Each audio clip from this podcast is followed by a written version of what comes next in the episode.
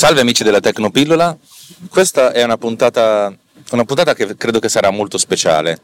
E voi potrete dire, dici che è una puntata speciale ogni volta, è vero, ma questa volta sarà particolarmente speciale perché voglio tenere questo diario eh, e il diario di una creazione di una nuova app che mi è venuta in mente. E credo che, credo che ci metterò tre o quattro mesi affinché questa cosa da un'idea si trasformi in un prodotto completo e voglio pubblicare questo diario soltanto alla fine. Per cui questa puntata questa serie di puntate vorrà raccontare questo progetto man mano che, che crescerà e di conseguenza vedrete questa cosa alla fine e non durante. Eh, spesso e volentieri ho, vi ho fatto vivere con me le mie esperienze raccontandovele con un diario, un diario non segreto. Questa volta invece il diario è segreto, caro diario, perché non lo so perché, perché ho paura che non riuscirò mai a, a sviluppare questa applicazione. Per cui boh, ci provo, al massimo questo sarà un post mortem di qualche tipo. Detto questo, vi invito ad ascoltare il diario segreto del progetto di Amazon.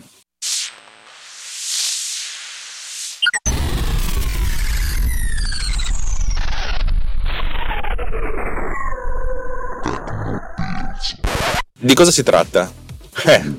Eh, eh, vi ricordate che qualche tempo fa, qualche giorno fa per, per, me, ma qualche settimana fa o qualche mese fa per voi, ho fatto una puntata su, su Shazam e vi ricordate che ho fatto un po' di ricerche su come Shazam eh, capisce cosa state ascoltando. In pratica sul device, sul telefono, il apre, apre cioè il telefono apre il microfono e ascolta quello che, state, quello che sta, quello che sta venendo trasmesso e si crea una mappa della frequenza dominante o delle frequenze dominanti in modo da crearsi una sorta di disegno più o meno approssimato di quello che sta ascoltando istante per istante indicando una o due ma probabilmente una sola frequenza dominante. Per poi inviare questo schema al, eh, al ai server di, di Shazam che attraverso meccanismi di intelligenza artificiale trovano il pattern più somigliante nel loro grandissimo database di, nel loro grandissimo database di musica che hanno memorizzato. Bene, stavo facendo questa cosa qui e questa mi è rimasta. Eh, diciamo che ero mentalizzato su, questa, su questo particolare aspetto del riconoscimento della, della frequenza dominante. Parallelamente ho lavorato a un progetto, un progetto che ho dovuto realizzare veramente tanto, tanto, tanto di corsa, perché, perché, i tempi erano molto stretti e con risorse limitate, come sempre è così un progetto in cui ho dovuto girare in green screen tra l'altro con due camere e con l'audio separato. Credo che vi ricordiate anche di questo, ve ne ho parlato in un'altra puntata. Le due cose non sono per niente correlate, ma poi ho trovato una correlazione interessante.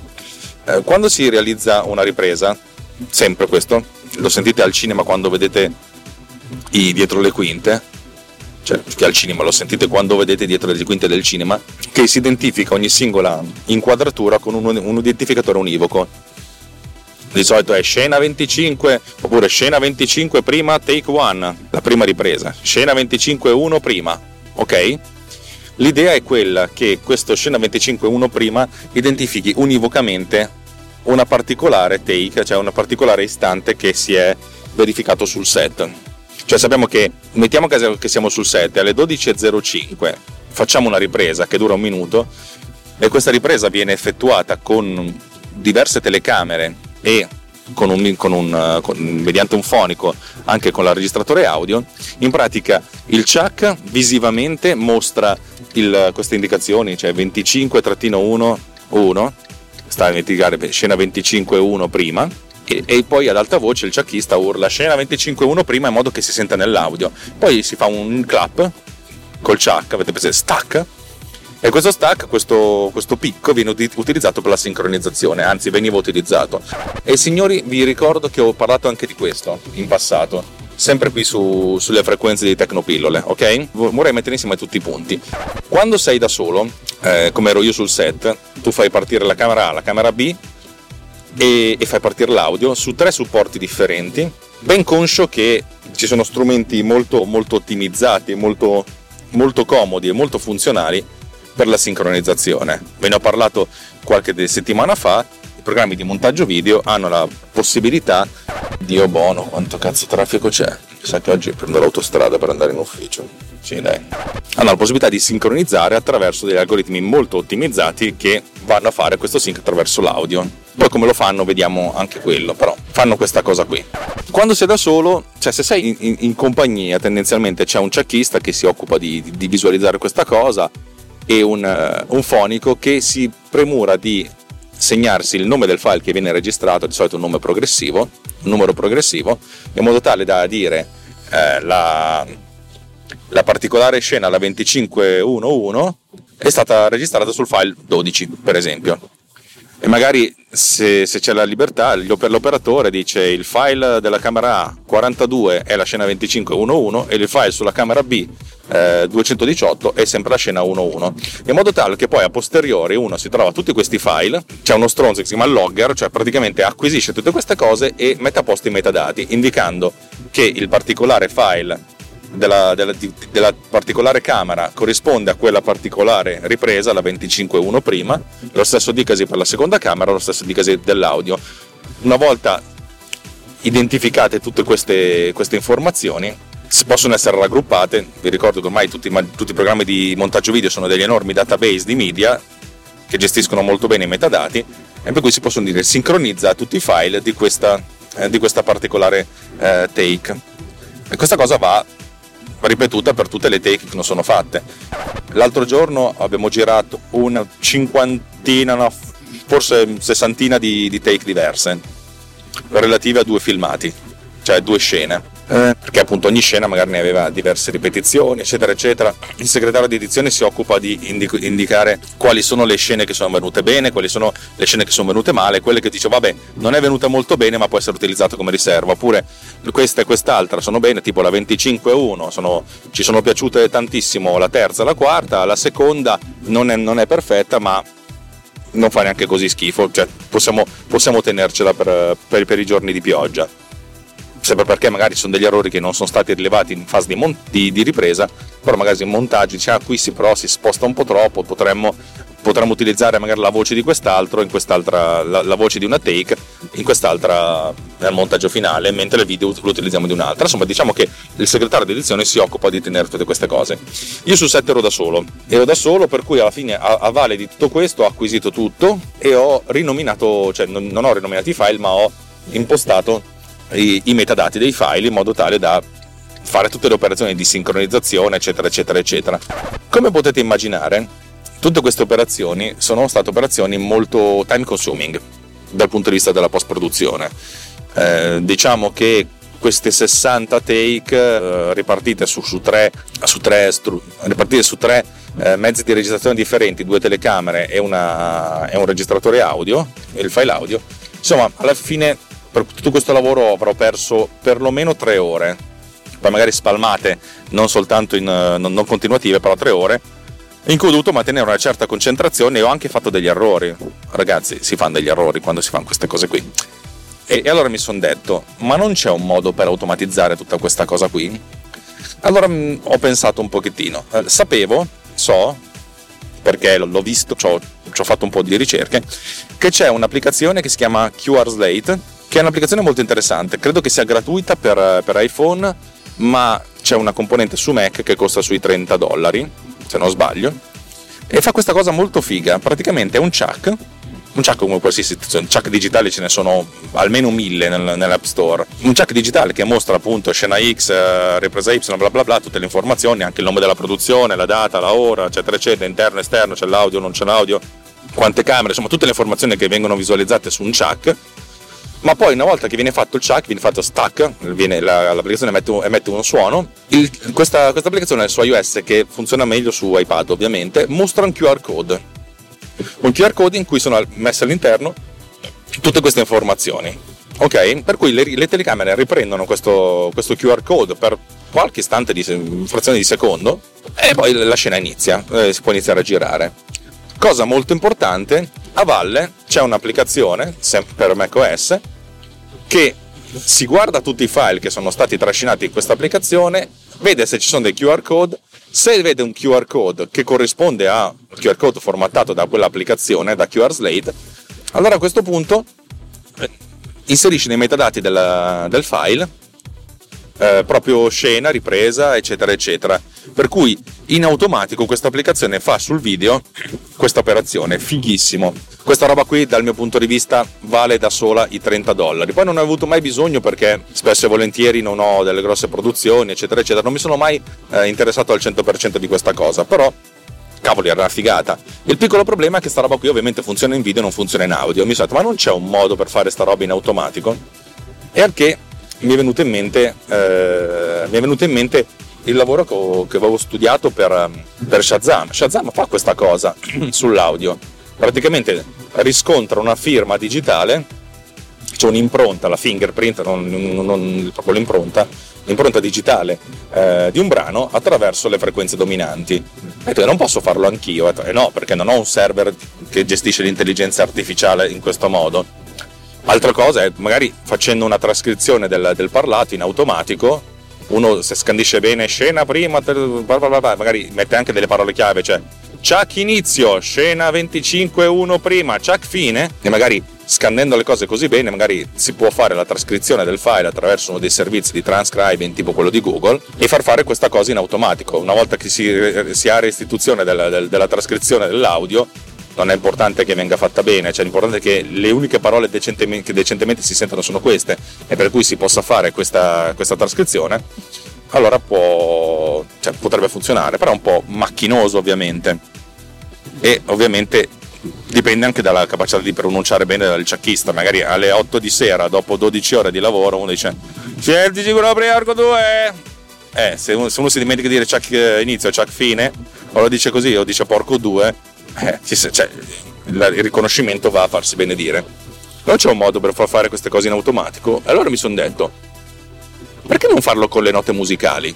Se noi emettiamo una nota musicale, che corrisponde a un simbolo, a questo punto noi se facciamo stare tutti in silenzio e lo facciamo questa nota musicale che dura che ne so un secondo, allora a valle possiamo analizzare il file preso da una, uh, dalla, dal microfono, da, della, della, singola telecamera, della, del, del, registratore, della, del, della clip, insomma tutti i microfoni che sono presenti sulla scena e fare un'analisi. Se a un certo punto troviamo proprio quella nota, vabbè, cacchio, allora possiamo dare un numero a questa nota qui uno potrebbe dire le note sono 7, che in realtà sono 12 ragazzi, e quando vi dico che le note sono 7 è una minchiata, io lo, già, lo dico sempre, a mio figlio la prima cosa che gli do le note non sono 7, sono 12, ma di queste ne prendiamo 7 alla volta, perché? Perché stanno bene insieme, se le prendi tutti e 12 viene fuori una merda, se ne prendi 7 alla volta funziona, in alcuni casi ne puoi prendere 5 come nel blues, in alcuni casi ne puoi prendere 7 eh, che siano maggiori, do, re, mi, fa, sol, la, si, do, alcuni casi li puoi prendere in minori, per cui la, si, do, re, mi, fa, sol, la, si,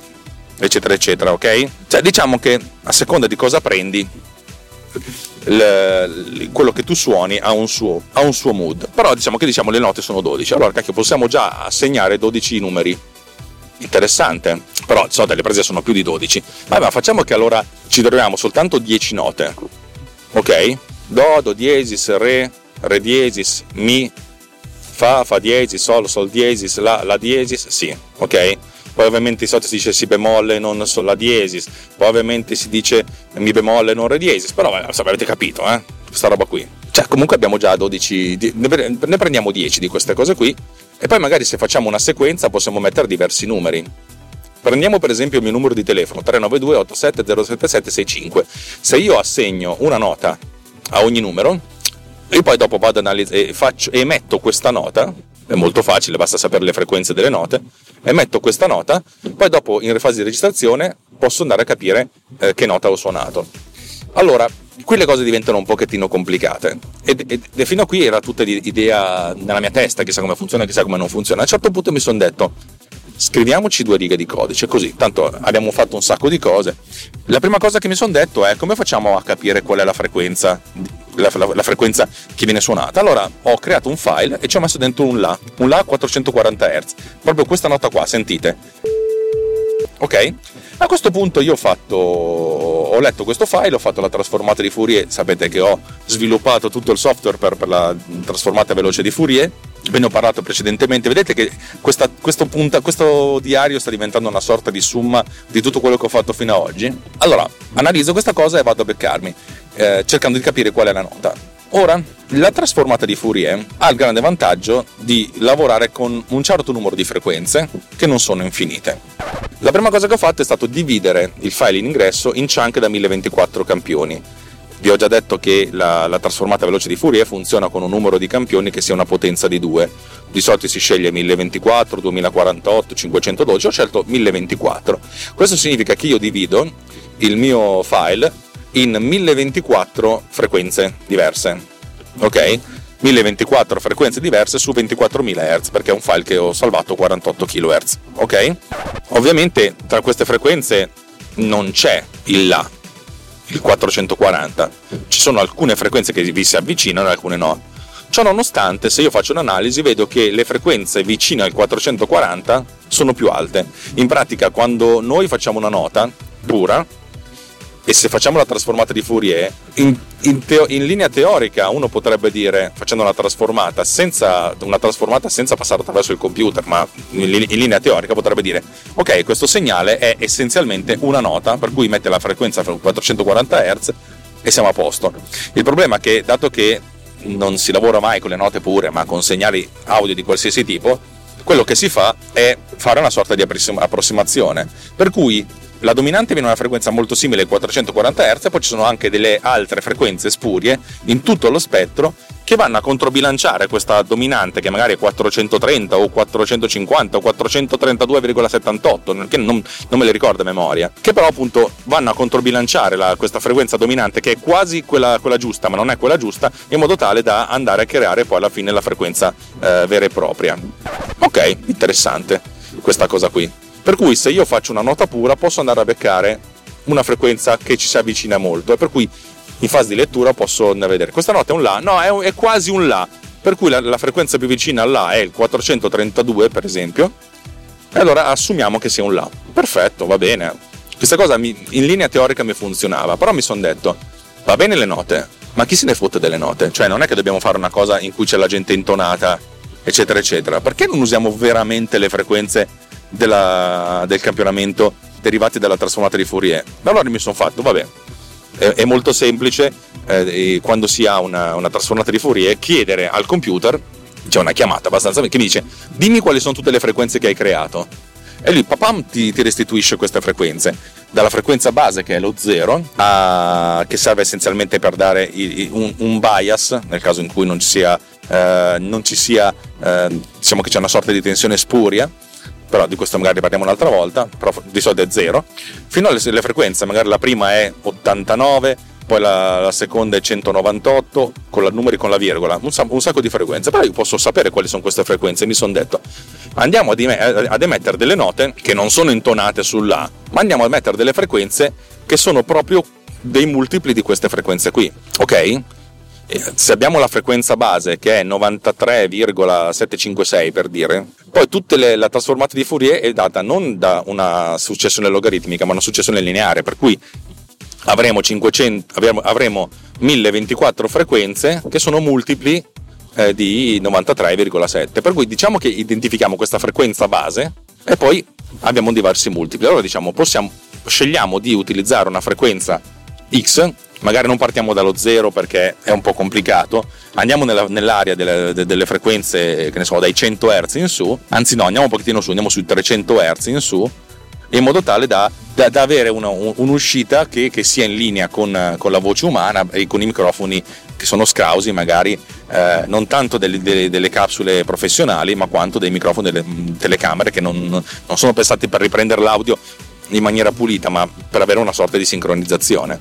Allora partiamo da una frequenza minima che sia un multiplo della nostra frequenza base e poi emettiamo delle note, eh, anzi delle, dei suoni, delle sinusoidi che dipendano da, da, che siano altrettanti multipli della, della, nostra frequenza base. Come si fa a emettere un suono? È molto semplice, essenzialmente si utilizza la funzione seno, eh, il seno per la frequenza per 2 per pi greco diviso il numero di campioni al secondo diviso 48.000, a questo punto a cui sommiamo un'unità per ogni singolo campione, per cui diciamo che facciamo una sequenza di, per un secondo di, di, questa roba qui, per cui abbiamo una sinusoide. Fondamentalmente già, ho già sviluppato tutto il software che mi consente di trasformare uno stream di, di un array di, float, cioè di numeri in virgola mobile, e di farli diventare una, un file audio. Per cui io creo tante note quante sono i numeri che voglio infilare dentro, ognuna della durata di un secondo circa, più o meno, eh, a cazzo, e questi numeri che siano diciamo legati a una frequenza, lo 0 è una frequenza, l'1 è un'altra frequenza, tutte queste frequenze devono essere dei, dei multipli della frequenza base, a cui sossommiamo ovvi- ovviamente la frequenza minima e lo salviamo su un file. A questo punto c'è il momento della lettura. E il problema è un problema di sincronia, cioè nel senso se noi salvassimo un file e lo leggessimo direttamente, noi potremmo dire ok andiamo a beccarci intervalli da un secondo perché un secondo è l'intervallo di tempo che abbiamo scelto per eh, come durata della singola nota, per cui abbiamo nel primo secondo abbiamo una nota X, nel secondo secondo abbiamo la seconda, l'altra nota, praticamente io parlo di note però in realtà sono, sono sinusoidi, però lasciatemi il termine nota per, per, per praticità, abbiamo tutte queste note e a questo punto possiamo dare un, un'indicazione quale nota ah, istante per istante era stata suonata, per cui se abbiamo il mio numero di telefono è 392 8707765 avremo che il primo secondo corrisponde alla nota del 3 il secondo secondo corrisponde alla nota del 9, eccetera, eccetera, poi avremo due note 7 di seguito. Questo va bene se partiamo da un file e leggiamo lo stesso file. Il problema è che noi dobbiamo pensare a qualcosa che viene registrato e non parte dall'inizio, cioè a un certo punto facciamo partire la camera, camera A gira, camera B gira, camera registratore audio gira, ognuno di questi è partito non in sincronia, cioè, o abbiamo dei sistemi di sincronizzazione sul set e allora a questo punto non c'è bisogno del, del chuck perché ci sono già sistemi automatizzati che fanno queste cose che costano anche tantissimi soldi e non, non mi riguardano. Io pensavo a, allo stronzo povero come me che non ha questi strumenti e voglio migliorargli la vita. Voglio migliorare la vita a me stesso perché poi ho perso queste cazzo di tre ore e ho fatto degli errori. Mi dicevano dove cazzo è finita sta registrazione. Va bene? Capito? Va bene. Allora, faccio l'idea questa cosa che però se io non so da, che, da quale secondo parto, come faccio? Allora la mia idea è se noi registriamo dell'audio normale e lo dividiamo in chunk da 1024 sample, significa circa 44 volte al secondo, eh, 48 volte al secondo se registriamo a 48 kHz, eh vabbè, però se noi registriamo l'audio di qualsiasi cosa, come facciamo a trovare la, frequenza dominante? E tra l'altro la frequenza dominante è la frequenza col valore più alto. Ho scelto le frequenze pure del, del 48 kHz proprio per questo, in questo modo cioè, ho uno spike veramente diretto e non ho delle frequenze spurie prima e dopo. Praticamente ho solo quella frequenza lì e le altre non ci sono. Vorrei che fosse chiaro, anzi lo spiego meglio. Eh, ho scelto proprio quelle frequenze, le frequenze proprio quelle che vengono poi lette dalla trasformata di Fourier, in questo modo se se prima quando facevo il La avevo il 430 che era un po' alto, però avevo anche altre frequenze che, che si alzavano un pochettino, che di certi valori, la, la, frequenza dominante era il 430 ed era quella più vicina all'A, però ce ne, c'erano altre. Se invece io lavoro direttamente emettendo il 430 Hz, ipotizzando che il 430 Hz sia una delle frequenze pure della, della trasformata di Fourier, a questo punto io avrò uno spike, cioè una, una linea retta, cioè un valore ciccio, massiccio a 430 e tutte le altre saranno a zero, per cui sono molto più preciso. È come se guardassi qualcosa con delle lenti polarizzate e vedessi solo quella polarizzazione, ok? Cioè io vado a beccarmi quella frequenza lì e quella frequenza lì c'ho, ok? Benissimo. Allora, e soprattutto se ho delle piccole discrepanze per eh, delle, delle fluttuazioni di vario tipo, fluttuazioni che possono anche essere un movimento del microfono che si avvicina si allontana, per cui ho l'effetto Doppler. Comunque, non, se non è 430, la nota che viene rilevata è 429, a questo punto comunque il 430 sarà molto dominante. Ok, quando io registro dell'audio normale, eh, questo audio normale ha dentro un sacco di frequenze, istante per istante saranno diverse, sarà un'altra la frequenza dominante in, in, quasi tutto lo spettro. Ovviamente, dato che i suoni che vengono percepiti passano attraverso un microfono, e il microfono di solito ha insomma, punta a registrare meglio dai 300 ai 5000, magari li becca tutte le frequenze, però dai 300 ai 5000 li becca meglio, per cui su queste sarà molto più potente. Per cui posso identificare la, la frequenza dominante in, in, queste. Però, come vi ho detto, cioè, nel senso non so da che punto parto, non so qual è la, la precisione. Quello che ho fatto allora è molto semplice, io emetto queste cose per un secondo, in questo modo quando vado a beccare le, la, l'elenco delle, delle, frequenze dominanti, cioè chunk per chunk, nel primo gruppo di 1024 campioni la frequenza dominante è questa, poi per il secondo gruppo da 1024 campioni la frequenza dominante è quest'altra e mi faccio proprio una lista lunga tutto il file della frequenza dominante per singolo chunk, ok? Poi mi dimentico anche qual è il chunk, poi magari me lo posso anche ricordare e vi spiego dopo perché. Però per adesso faccio finta di dimenticarmi del chunk. Mi, mi interessa soltanto la frequenza dominante. Ecco per cui mi faccio un array, una lista di frequenze dominanti. Ovvio che se sto registrando qualcosa che non è una nota, le frequenze dominanti saranno una sequenza di numeri a caso. Frequenza dominante ciccio, pasticcio, eccetera, eccetera. Poi quando inizia la frequenza, la nota, magari ho un piccolo transiente, un chunk di 1024 campioni in cui la prima metà non c'era la nota dominante, poi dopo c'era, per cui potrebbe anche non essere la nota dominante, ma subito dopo avremo un gruppo di 1024 campioni in cui abbiamo una frequenza dominante, anche se la riprendiamo con un microfono, ok?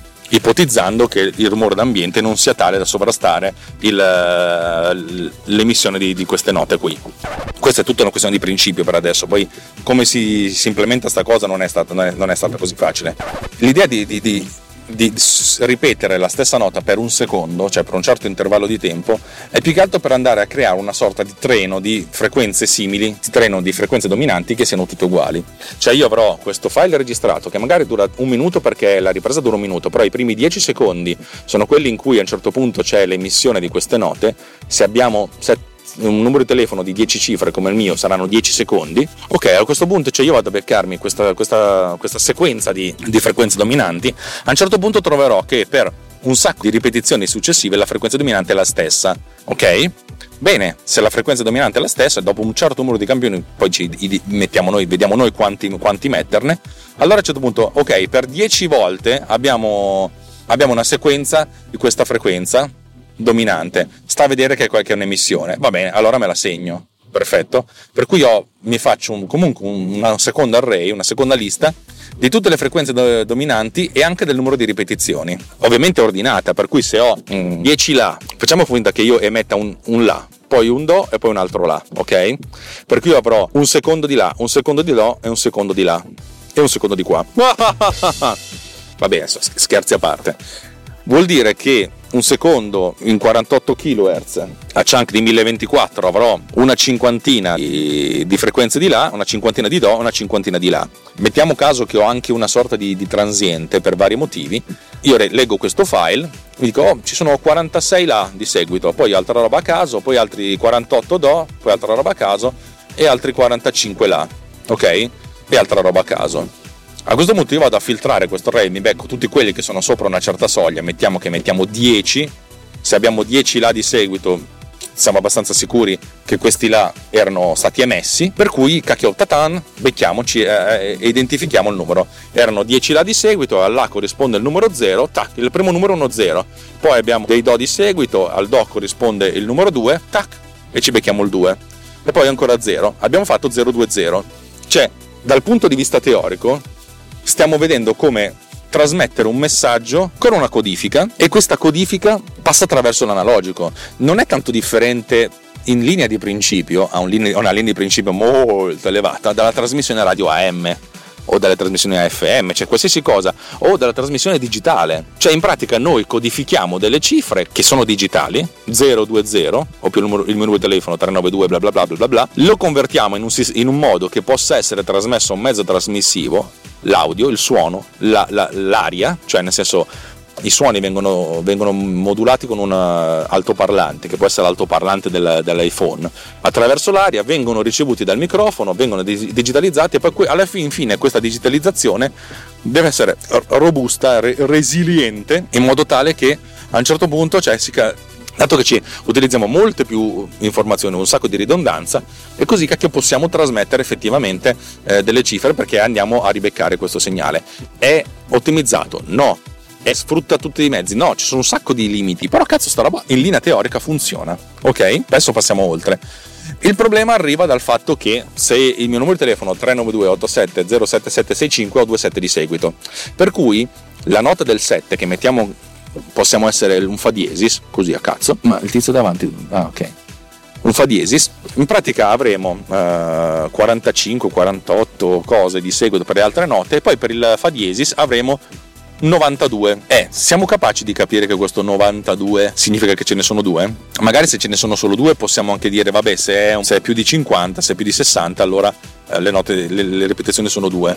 Però se queste cose diventano molto lunghe, mettiamo caso che abbiamo una sequenza di 10 zeri, eh, possiamo avere dei momenti di, di, di imprecisione per cui invece di beccarne 10 ne becchiamo 9 o ne becchiamo 11 e questa cosa è un po' complicata. La mia idea è stata quella appunto di aggiungere eh, una frequenza di controllo, ehm, anzi la prima idea è stata quella di cambiare il codice con un altro codice in modo tale che comunque non ci siano mai due, eh, due numeri identici di, di fianco si potrebbe fare in, in, mille modi, ci sono un sacco di modalità di, di ripetizione, però di, di, tutte queste cose del fatto che non ci devono essere mai due cifre simili una di seguito all'altra vengono utilizzate nel mondo dell'elettronica da sempre per, per vari motivi. Però non avevo voglia di, di sbattermi una cosa complicata e mi sono detto inventiamoci un'altra frequenza, una frequenza che non è nessuna dei, dei, numeri da 0 a 9 da utilizzare come interscambio, come, come momento di, di, passaggio. Per cui c'è, invece di trasmettere tre cifre, 392, che è l'inizio del mio telefono, a ogni cifra faccio seguire un'altra frequenza che non è 3 a 0. Mettiamo che siamo la frequenza F, così, a cazzo identifichiamo una nuova cifra, ovviamente le, le cifre sono da, da, 0 a, 9, come facciamo a inventarci una nuova, una cifra, una nuova cifra? Inventiamoci la cifra A, come se lavorassimo in, in esadecimale, ok? Per cui invece di trasmettere 392 trasmetteremo 3A, 9A, 2A. Cioè raddoppiamo il numero di, di simboli per trasmettere questa cosa. Uno potrebbe dire sta roba è inefficiente. Cazzo se è inefficiente, ma chi se ne frega? Uno potrebbe anche dire sì, però a questo punto se devi trasmettere un numero di telefono di 10 cifre devi trasmettere eh, 20 simboli, sono 20 secondi, cominciano ad essere tanti. Ok, adesso vi ho parlato in un secondo, però dura molto di meno, ma ne parleremo più avanti. Per cui ho trovato questa, questa cifra, questa, questa modalità per trasmettere le frequenze eh, in modo tale che posso identificare le ripetizioni perché non c'è mai una ripetizione, perché c'è sempre fre- una frequenza che va a interrompere le altre ed è una frequenza che non è eh, corrispondente a nessuna cifra del, no- del nostro alfabeto. Abbiamo un alfabeto di 10 cifre. È limitante questa cosa abbastanza, sì, perché, perché non possiamo trasmettere tutto l'alfabeto o altri simboli o il punto esclamativo o, o la faccina sorridente. Abbiamo pochissimi simboli, però per adesso facciamocela andare bene, poi vediamo come aumentare il numero di simboli, ok? Abbiamo così la, la, possibilità di trasmettere queste cose. Funziona, in linea di principio sì, ma si può fare di meglio e vi racconterò nella prossima puntata in che modo diventa migliore. Detto questo vi auguro una buona giornata, ciao da Alex Raccuglia.